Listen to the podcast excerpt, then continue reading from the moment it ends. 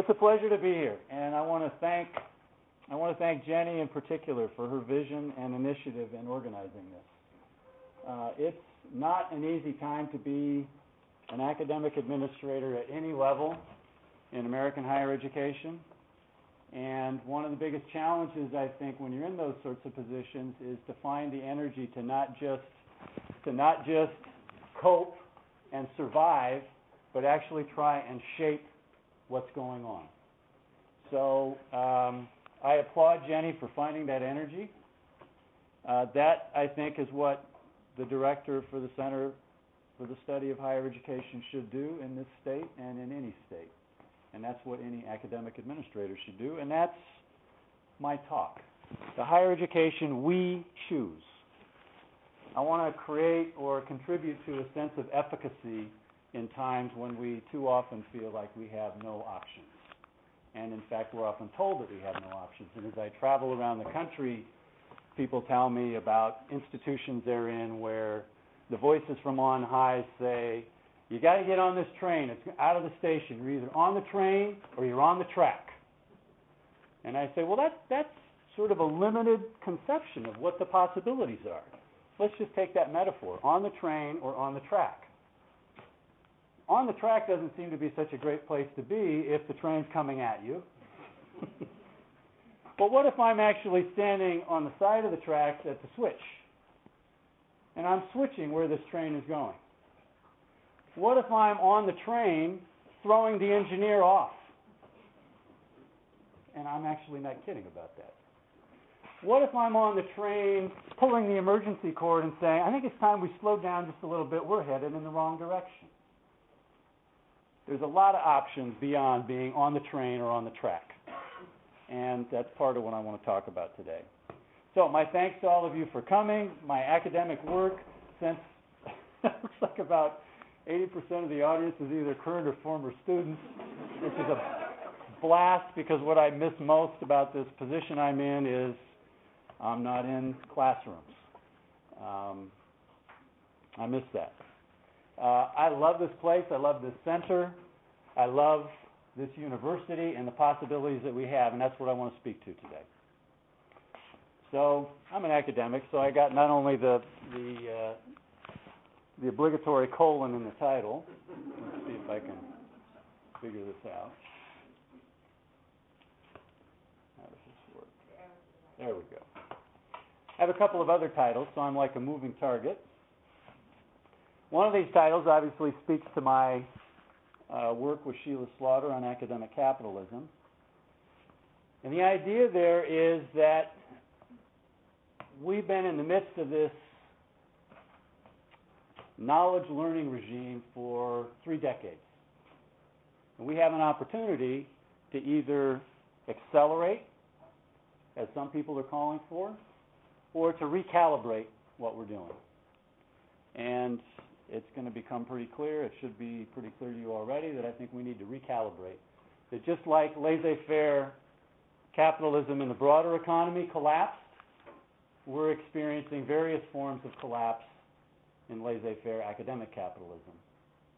To the extent that the chancellor, a month, couple months ago, of UC Berkeley, which is a pretty successful entrepreneurial public research university, essentially said, We can't do it. We can't make it. We need federal and state support to increase. Otherwise, you're going to lose this resource of the University of California. When UC Berkeley says we can't win only with the entrepreneurial game, it's probably a clue that the rest of us ought to get a clue and recognize that. And not give up trying to diversify our revenues, but also not just assume that we can't get any more out of the public. Wall Street didn't assume that. The chancellor of UC Berkeley didn't assume it, and I don't see why we should assume it. The second sort of subtitle is uh, the importance of an independent, with independent underlined, faculty voice. So most of you in the audience know me. You know I kind of like exercising my voice. Uh, as I've been going around the country, it's interesting how consistent the theme is from one campus to the next, whether it's the University of California, the University of Washington, Washington State, Bowling Green, Sinclair Community College, on and on and on, faculty want to have more of a voice in where their institutions are headed. They don't want to just be told, well, we, you know, we got this consultation, we got a Senate, we got a committee. They want to actually have a voice and to be considered, have their ideas considered, and they want to have full access to information so that they can have meaningful input and so that they can exercise that voice. There isn't a faculty member I've run into, other than myself, who thinks they can run things. They don't have to be the great deciders, but they want to be consulted in a meaningful way because they do the work of the organization and they have a sense of its possibilities, which are simply not possible in these big institutions and even in small ones from any place in the center. You just can't know what the possibilities are. The public good mention in there is an important one too, um, and I'll speak to, to that a little bit later.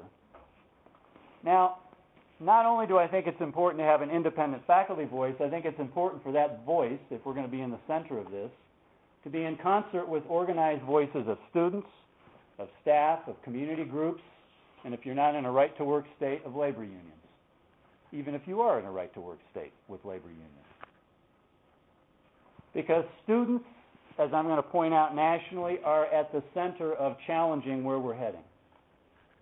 So, about a week ago, on March 4th, there was a National Day of Action. It really is centered in and started with students who organized in California, in New Jersey, in Michigan, in Ohio, in state after state after state to say enough. We need to save our public educational systems. They didn't wait. They didn't say we can't do this. They didn't say we just have to take it. They organized. And there are a variety of other groups, groups of lecturers in California who are unionized with the AFT, groups of faculty in the Cal State system who are unionized with the AAUP and the NEA, faculty in the University of California system who are not unionized, faculty in community colleges, labor unions that are trying to redefine what is the future of public higher education, of the master plan, and of the UC system in California. And that has been taking place it's beginning to take place around the country.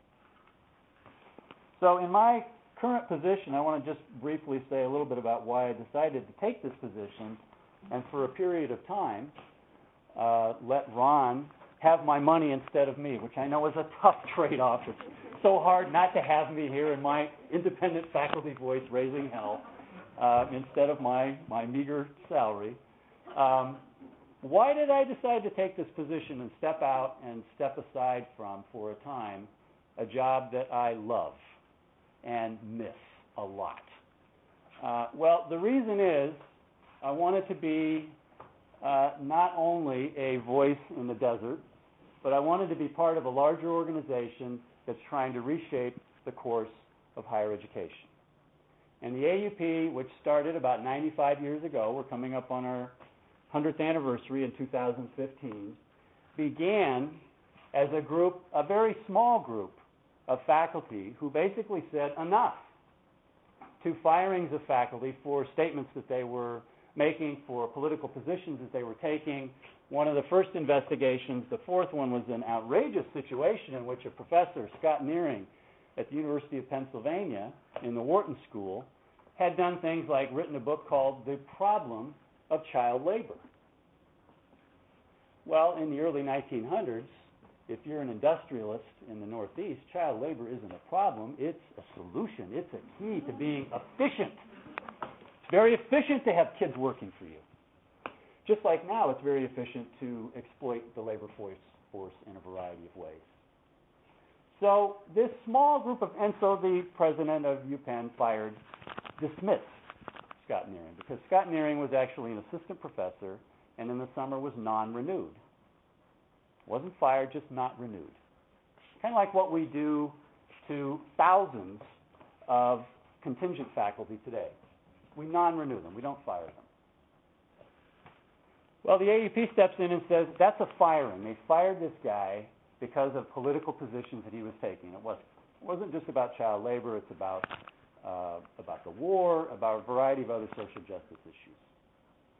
And the AAUP defined that as a firing and a violation of academic freedom. And over the next several decades, it basically constructed what we take today at some level as the terms and conditions of professional work, of professorial work in a university. The idea that you have academic freedom, that you should be able to exercise that without being punished. And we have increasingly and recently come up with some language to ensure um, that universities are clear about that faculty speech about institutional matters should also be protected. So if you speak out about a transformation process, you should not be punished with sticks. You should not be punished with a variety of actions. And actually, I gather that the Faculty Senate here has built some language into the handbook about that. And we are pushing nationally. There are a couple of institutions, University of Minnesota we've worked with. Michigan is about to adopt some language. University of California is about to adopt some language. The University of California came to came to our attention last year in the fall that the Academic Freedom Subcommittee of the Academic Senate at the University of California at Berkeley, home of the free speech movement, had circulated a memo to Senate faculty, which is the tenure track faculty, saying, take care what you say about what's going on with furloughs and the like. There's these series of court cases, and what you say might be held against you, so take care. This is Berkeley. That is not a university that I want to be a part of, where I have to take care about whether I'm going to speak out about where the institution is headed. So we have this campaign that we've rolled out, this sort of lead report, uh, and the, the, chair of that report is a former president of the University of Virginia, Bob O'Neil, who's a First Amendment scholar and has a center on academic freedom at the University of Virginia. And we are working, as I said, with institutions around the country to build into handbooks and contracts, if it's a unionized place, the idea that we have the right to speak out. We don't have the right to speak out, we have the responsibility to speak out. And I know that's been a problem in this place. So, the second thing I want to say about speaking out is everything is negotiable. And that's what students have taught us historically about American higher education, whether in the 60s with the anti-war movement, whether subsequently with Students Against Sweatshops, whether with divestment or what have you. Stuff is more negotiable than anyone wants to acknowledge. And when someone tells you that the train's on the track and you better get on that train, that's a first bluff and, and sort of bet that that's what's going to happen. And my view is it's our responsibility to offer a counteroffer. And say, not yet, maybe. And we need to think about this. Maybe you, some of your ideas aren't so great. Um, why I took this job? A couple of years ago at the convocation of the, of the College of Education, uh, I had the privilege of, of being the faculty speaker. And to close out that convocation, I read a little passage from Seamus Heaney's Cure at Troy. Seamus Heaney's a poet. So I'm just going to read the abridged version here. Human beings suffer. They torture one another. They get hurt and get hard. No poem or play or song can fully right a wrong inflicted or endured. History says, don't hope on this side of the grave. But then once in a lifetime, the longed for tidal wave of justice can rise up, and hope and history can rhyme. My feeling is if hope and history are going to rhyme, we've got to make that happen in an organized way. And so that's essentially why I took this position. I want to be part nationally of trying to make hope and history rhyme in a place where currently they are not rhyming at all. They are discordant to the extreme. Now, I know in this colloquium, my guess is, my educated guess is, having read some things, is there's a lot of discussion about constraint. I'm not going to deny that we face difficult economic times. It would be foolish to deny that. But what I want to suggest is another kind of constraint that we suffer from. And that is a constraint of imagination and a constraint of political will. Now, I am a relentlessly optimistic person, I have been told, but I'm not naive. And on the basis of what I've seen around the country, I want to kind of combine what I'm observing going on in campuses and fomenting, frankly, uh, from my vantage point as General Secretary of the AAUP, more secretary than general, um, and what I know and believe about this place and its possibilities. So, as I said, I know you've heard a lot about constraint, economic constraint by way of the state's economy and budget. I just want to point out as a beginning point, of course, the state's budget is not the university's budget. And one of the results of us having been entrepreneurial for several decades is that a minor portion, significant but minor portion of our budget comes from state appropriations. Generally in research universities, less than 25%. In many places, less than 10%. I was just at the University of Washington, it's 9% of their overall budget. So let me just sort of map this out because we get a lot of discussion about the larger economy in the state. Um, and let me analogize it to someone having five or six jobs because we have multiple revenue streams in universities. So on my one job, I'm taking a 10, 15, you name it, 20% hit. But that job accounts for about 20% of my income. On most of my other jobs, I'm getting an increase. So when I'm at a university that's getting a 10% cut on 9% of its budget, and then I ask, and tuition I gather is going up? Yeah, about 10%. How much of your budget is that? About 23%. Sounds to me like you might not be totally in a crisis situation. And I think in American higher education, we are too quick to reason from the condition of the state and the condition of our neighbors who are being laid off to the condition of the university. They are two different entities.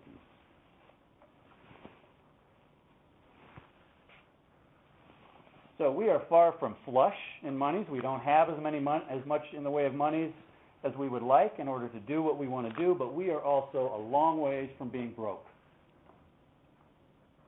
And to consistently talk as if we are is just wrong. And if you are in any other part of this state where people are really being fundamentally crushed, and you come on this campus, it sounds a little odd for someone on this kind of a campus, or if I'm at the University of California, for people to talk as if they're broke. They're just not. So I want to consider a different type of constraint, which is, as I said, a constraint of imagination and of political will. So as a university, we are in our research and teaching more about hope than about constraint. We're not just passive victims of circumstance. We play a role in making history, and we can choose to make really tough, really creative choices. Because most of the tough choices that we get confronted with aren't actually tough choices at all. In fact, most institutions are pursuing them. So apparently they aren't all that tough or creative. We need to get beyond, and here's the bullet, a culture of complaint about the state. We are unappreciated, the story goes, by uneducated, and that's putting it nicely as the story goes, state legislators. I'm not going to be someone who's going to stand up here and defend um, the educational level or brilliance of state legislators. But I will say they're the people who are allocating a good portion of money to us, a, a relatively, certainly less than 40% portion, but a significant portion to us. And part of our role is to educate. We're educators. Part of our role as citizens is to leverage, to organize, to pressure, and to support those governors and state legislators who actually at some point stand up and say, you know what, what we've got here isn't just an efficiency problem, we got a revenue problem. So even in this state, which was wringing its hands, I know, when Janet Napolitano went to D.C., even the current governor sees the need for some sort of increase in revenues. And that is happening around the country. We need to be part of telling that story, even as we continue to pursue other revenue streams. We need to be telling the story that if the state wants services, it needs to pay. We can't really compromise on that, otherwise it becomes pretty much a self-fulfilling prophecy. And you know, I sat on SPBAC for several years, and I would listen to the president and the provost talk about they'd gone up there, they'd gotten bloodied and beaten up, and how terrible it was, and I just couldn't, I just couldn't get the violin going, because that's part of the job. It's like a faculty member saying, "Oh, the students are so stupid; they're just uneducable. I just can't work with them." I don't have a whole lot of sympathy for that either. It's part of our job. If they don't get it, then we got to do something different by way of educating them. Unless we're going to take the position, which I think is a bad position to take, that they're uneducable. Several years ago, maybe 10 or 15 years ago, there was a push for a post-tenure review in this state, kind of following something that had happened in California. And the three academic councils of the three public universities basically took this proposition of these folks are educable and went to the regents and essentially educated them on what tenure is about. What is the process like? And brought them around. People are educable. We're educators. We're in an institution that has this foundational belief people are educable. So I'm really not interested in people saying we can't we can't pursue that anymore. It doesn't make any sense to me at all. So we need to imagine and initiate a different relationship with the state. Because what happens is, because we are at some level unappreciated, we like to spend our time in other venues and perceiving ourselves as chasing world class opportunities with people who are much more pleasant to hang around with. And that means if I'm at the state level, I begin to wonder well, if you're so oriented to these other constituencies, why should we care about you? It becomes this vicious cycle and a self fulfilling prophecy. And I think we need to break that and pose ourselves in a different relationship to the state. Not just, and I'm not just talking about administrators here, faculty are the same way. Faculty talk about state legislatures and states in the same way. And I think we need to rethink our relationship. I think we also have to um, get over a culture of constraint about internal resources. We are unsupported by states with insufficient resources, yes, granted. But let me just offer another proposition. There is a lot of money in this institution being allocated every year. And we're making choices about where it goes. We make choices about whether to hire another assistant coach. We make choices about whether to build another medical school campus we make choices about whether to take on the encumbered debt that's going to accompany, uh, because we'll have to pay for continued upkeep of the building, the construction of new buildings. We make choices in the allocation of our resources. We have a lot of resources that we allocate. We have a lot of state money, and we ought to be thinking, in my view, about the ways in which those choices could be enriching the communities in which we're situated. And I'm coming back here to our relationship not just to the state, but to the communities in which we, we are situated. So instead of just bitching that they don't support us in the manner to which we would like to become accustomed when we ignore them, we might want to imagine different choices in how we allocate our resources internally in order to address the needs of our surrounding communities because the fact of the matter is, not only here, but in a variety of communities surrounding public universities nationally, there are a lot of unhappy constituents wondering where is the university in this neighborhood? Third, a culture of inevitability and of complicity and resignation, and as I said earlier, even fear. So we can extrapolate these linear trend lines that have become, as I said, self fulfilling prophecies. Or we can say it might be the fact that we're not at the beginning of a new normal, we're at the end of 30 years of academic capitalism. And we need to recalibrate. We need to refeature in some ways the public in our public higher education. Not giving up the entrepreneurial work that we do. I understand that. I get NSF grants. I continue to get those grants even in this position. I understand the need to generate independent revenues. I don't understand giving up on pushing with the state that we're a public entity that needs public support. I think that's a foolish position to take. So we need to reimagine a rebalancing of academic capitalism that, as I said, allows for a continued diversification of revenues, but doesn't forget our base. Because I think what has happened to a lot of public higher education recently is that we have forgotten our base. One of the groups that is really central in articulating these views nationally is, as I said, students in concert with students. So I was, or in concert with faculty. So I was just, and community groups. So I was just on a panel at the University of Illinois Chicago. And I think this sort of points to the importance of faculty taking the lead, putting things on the table that haven't been on the table. I don't know how many of you have been following the University of Illinois. University of Illinois announced um, furloughs because the state had not been allocating the revenues that were due the University of Illinois. So um, we did an analysis. So one of the leaders, who's an accountant, and myself did an analysis of the budget of the University of Illinois and said, "Gee, it seems to us like there are several options other than furloughs. Even if you furlough faculty, you might take the option that since the state is eventually going to come through with this money, an almost certainty, and in fact something that's embedded in the 2010 budget put together by the administrators of the U of I system. Whatever monies are taken from faculty and staff should be reimbursed when that money comes back.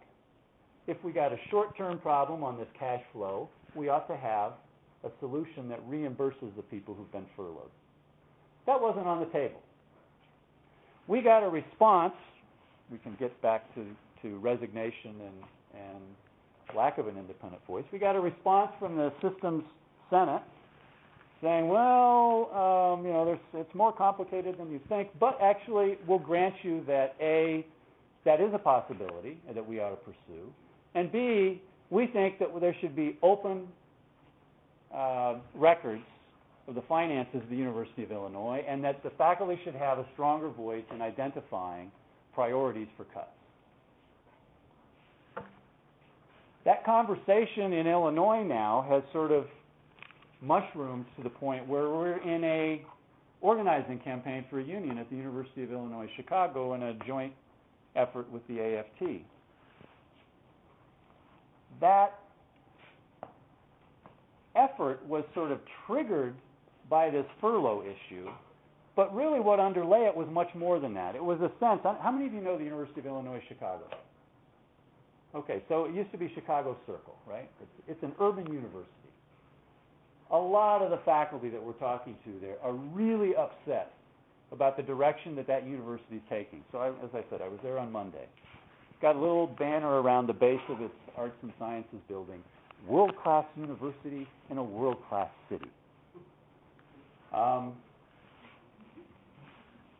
there's a lot of concern on the part of faculty that in the pursuit of world class status, they're moving away from the students and the communities that historically have been part of the identity of this urban research university. And it's, it's been a very successful university in terms of being entrepreneurial.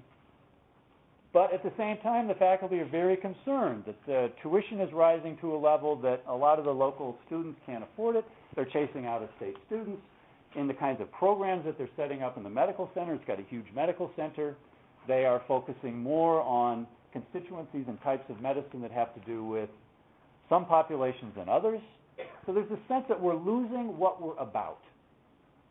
So what has happened in this conversation about furloughs is it's transformed into a conversation not about what faculty and students and staff and community groups are against. It's turned into what they're for. They're for bringing the idea of public back into a public research university. And they are sponsoring a piece of legislation that calls for an increase in taxes in Illinois.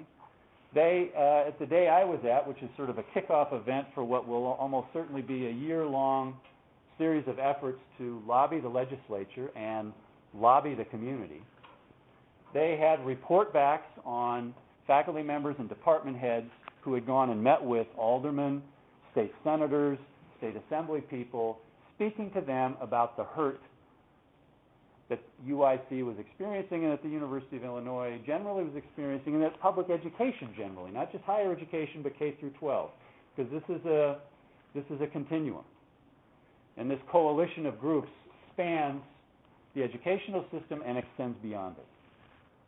So these folks are sort of not taking this sitting down. They're saying we actually have an opportunity to organize a movement to challenge the direction that we're taking.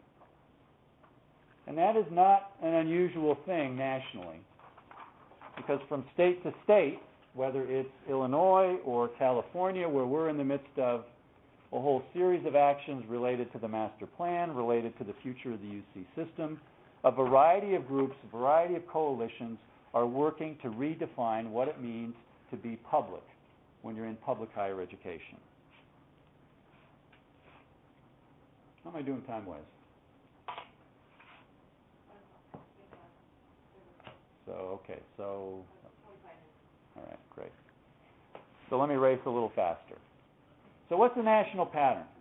The national pattern is, and I know several speakers have spoken to this, I want to put it in a context of, in talking about state funding, that the choices we make now will determine whether universities continue to become more socially exclusive and in some cases less meritocratic, or whether they begin to become more socially inclusive and relatively more meritocratic. Because if price becomes what forces people to opt out, that's not merit. And that's what we're seeing nationally. The data is overwhelming in various types of institutions. For three decades, we've shifted the burden from the state to the student. I think people have spoken to you about that. I think we should conceptualize that as a regressive excise tax on higher education. Premised on the idea, as I know Ron and others in speaking to this group have said, that higher education is a private good. At the same time, we've shifted from grants to loans, and during the same time, universities have focused increasingly on increasing net tuition revenue, which oftentimes takes them away from some of the populations that we've been trying to serve. There's a report that came out uh, a couple years ago, put out by the Education Trust. It is, in, the title sort of tells it all. It's an analysis of public research universities. It analyzes over time for each public uh, research flagship university in each state in the country the extent to which they have increased access for underrepresented populations and increased access for low-income students. The index is different than the index we use when we report that we're getting more and more diverse. The index has to do with the relationship between our student numbers and students in the public schools. The index for uh, low-income students is Pell Grant recipients. Maybe the University of California is the best example that Berkeley actually enrolls a very significant number of Pell Grant recipients because they have a lot of transfer students from the community colleges and the Cal States. It's somewhere around 30%. But the current discussions in California are at a, at a decision point. Is California going to do less of that transfer work, educate fewer California students, and chase more out of state students so that they can get the higher tuition revenues from that? That's a fundamental choice about whether they're going to be an engine of inequality or an engine that reduces inequality. So what we see nationally is public universities pursuing better students and wealthier students to maximize their prestige and their net tuition revenue. Strategic enrollment management, and it, these, it's not that people who are doing this are evil human beings, it's that as we get reduced shares from the state, we start chasing another revenue stream, which is students, and out-of-state students pay more than in-state students.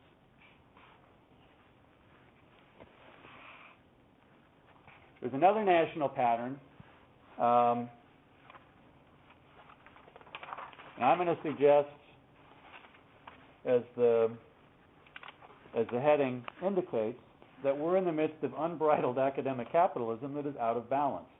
And that it's not just me or a few other people saying it's time to recalibrate. It's some academic administrators. So Birgeneau, as the UC Berkeley uh, chancellor, came out, as I said, with an op-ed piece was in the Washington Post saying we need to invest publicly in our elite research universities. Now, you know, the chancellors at Irvine and Riverside were like, yeah, like Berkeley needs more money.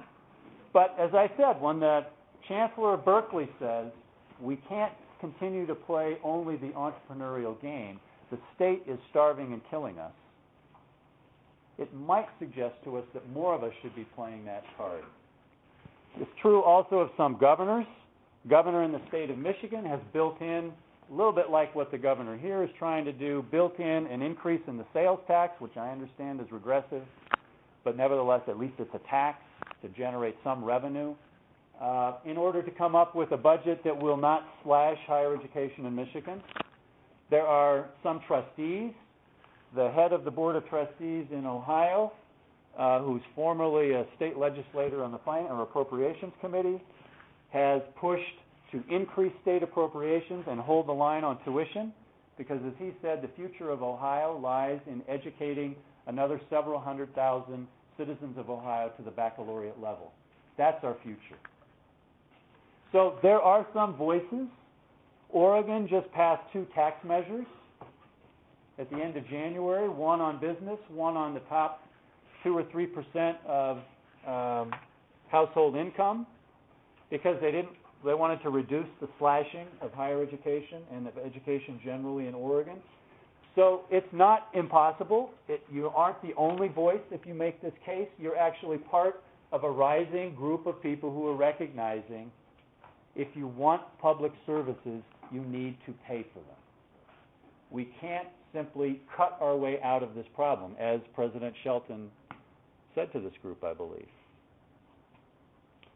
So who is most aggressively carrying out carrying this standard, carrying this sort of message about public reinvestment? It really is these coalitions of students, of staff, of faculty, and of community groups. And I think that's why it's up to us to choose to articulate a different vision of what public higher education can be. It's a lot harder as an individual president to go up and say, well, how about if you raise taxes? Than if you're part of a large coalition of people including people in the community, are saying, we don't want you to savage our public education.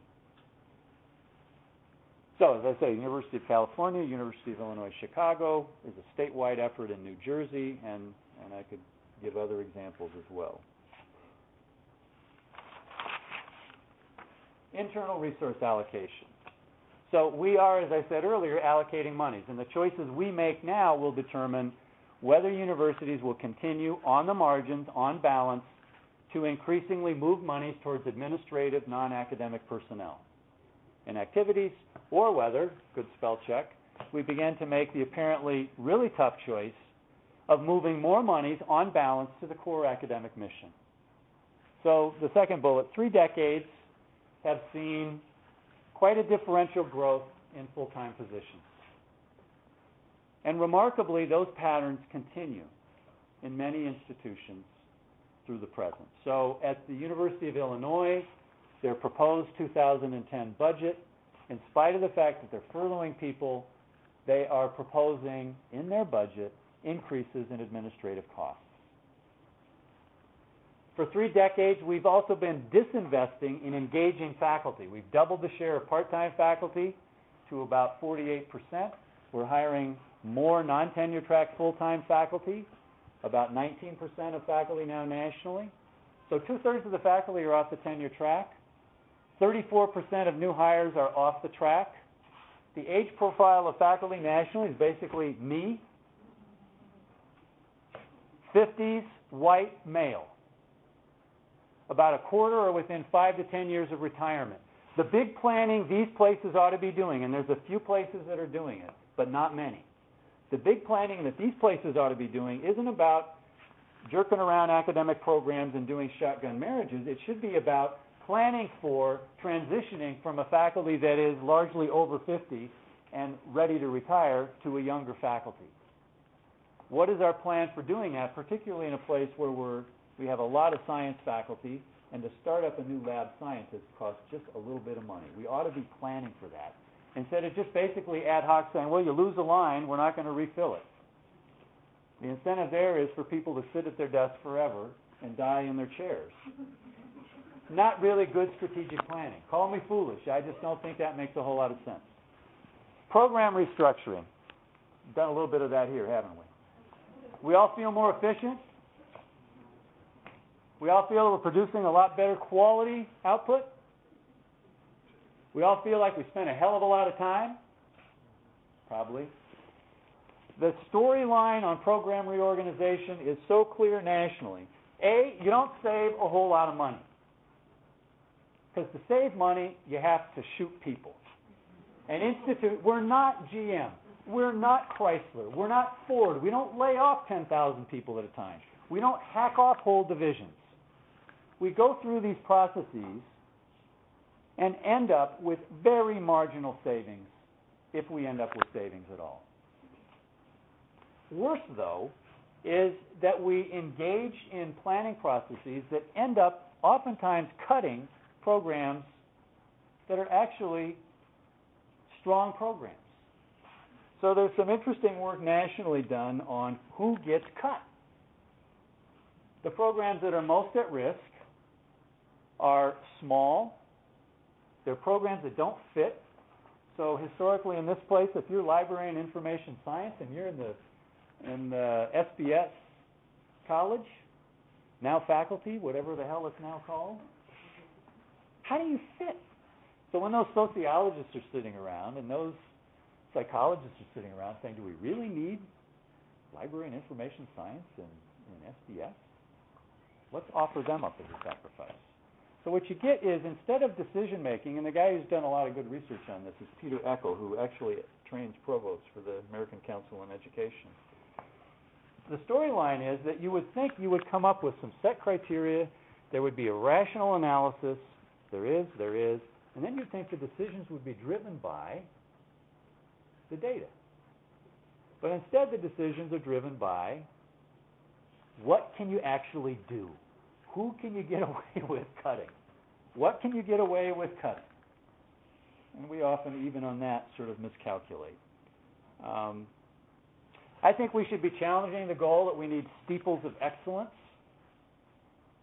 So about 10 years ago, I did some uh, research at public research universities talking about tight financial times. And uh, one of the department heads there who I was interviewing was the Department of Computer Science. And there was some talk on the campus that um, maybe they ought to just focus on a few really significant, powerful schools and kind of turn everything else around them into support departments. Well, this guy said, and he's very entrepreneurial, he said, the problem is it's not good to be the strong branch of a weak tree. We need in computer science a good physics department. We need a really strong math department. We need a really good history department. We need a really good psychology department.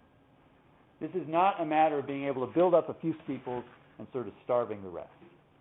That's not what makes a first rate university.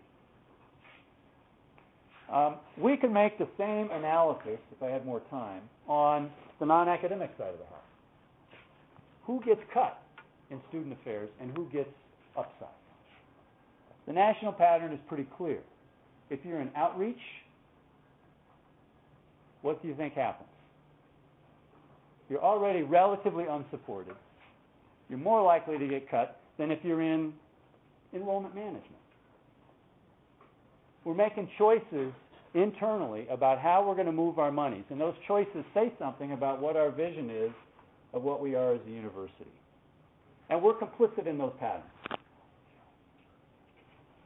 So we're in this academic survival show. We're often willing to throw out our colleagues. We throw them under the bus, we throw them off the island, we throw them out of the boat. The most recent conversation I was part of here before I left was one of my colleagues reminded us that the last round of cuts we did, one of his colleagues said to him, I think what we need to do is shoot the wounded. I don't know about you, but I think that's kind of a undesirable morality for a university to articulate, even privately. We're complicit in this. We're really fast to say, well, yeah, let's move to quality because they're not as strong as we are. The question before us is whether we focus, in my view, on feeding our status driven aspirations for higher rankings. We're going to become a number 10 public research university. Um, and hoped for revenues. We engage in a lot of ventures hoping to generate revenues. A lot of those ventures don't work out and are actually net losses. Med school, anybody? Uh, or we begin to emphasize more engaging and enriching the communities in which we're situated. About a med school in Phoenix that was focused on Phoenix and health in Phoenix? More than on sort of biotechnology, high-tech medicine, and the like. How about if we thought about that? If we expect more public support, we need to rebalance and shift our focus in order to recapture and refeature our publicness and our public spirit. And I think part of that has to do, we should be getting back to our place. So this is a little, we're doing a lot of benchmarking, but we're basically like sheep imitating other institutions not so much to me whether we do this or that, but the extent to which we emphasize this or that over a period of time and the extent to which we begin to rebalance what we're doing. I think we're on an unsustainable path. I think we need to take the lead. I think the path we're on is a failure of imagination about what a university in the borderlands of southern Arizona could be. Um, and I think we need to take the lead together. Let me just give you a couple thoughts about um, where I think we can go. To me, one of the attractive things about a college of education and about the Center for the Study of Higher Education in the community we're in is that you can actually conceive of changing the structure of opportunity, of educational opportunity for the Tucson population. So there are faculty members, Cecilia Rios Aguilar and our, and Regina Deil-Amen and our uh, in our center and people within, I don't even know the new acronyms, the former LRC, um, people throughout the College of Education who are engaged in trying to lift up the student population in Tucson. And it's a sizable, it's a small enough city that that's actually a doable project. It's not doable if the College of Education takes disproportionate cuts. It's a cheap college. As Ron has nicely articulated, we do more bang for the state buck than most or any other college in the institution, but we get gouged.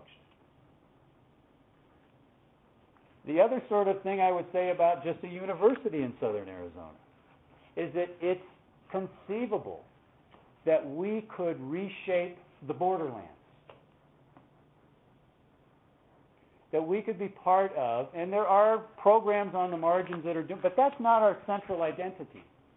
Our central identity has to do with these abstract rankings and aspirations about becoming a top 10 place, rather than about changing the place that we're in.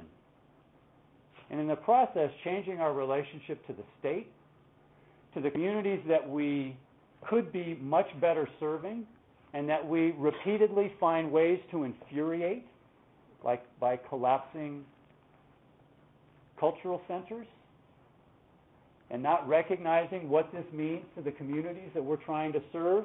Maybe because we conceive of those communities as poor communities only, instead of recognizing that there's actually a lot of political strength and economic wealth in those communities, which could benefit us when we go to a state legislature that could benefit us as donors, but we don't tap into that because we don't see those communities. We're too busy looking to be world class, which in this environment means China and the Middle East. Somehow it doesn't mean South Tucson, the borderlands, Mexico. So I think we have the capacity as an institution, because of the manageability of our size the community, both the Tucson community and the Arizona community, we have the capacity actually to fundamentally change the places in which we're situated. But if we're going to do that, we have to focus on the places in which we're situated. And on the margins, we have to start moving monies not away from those populations and communities, but towards them. And I think that would be actually a creative choice Apparently, it's an extremely tough choice because so few institutions are actually doing that. That's the argument at University of Illinois Chicago, and that's an argument I would make here. So I think I will stop with that. Thanks for your attention.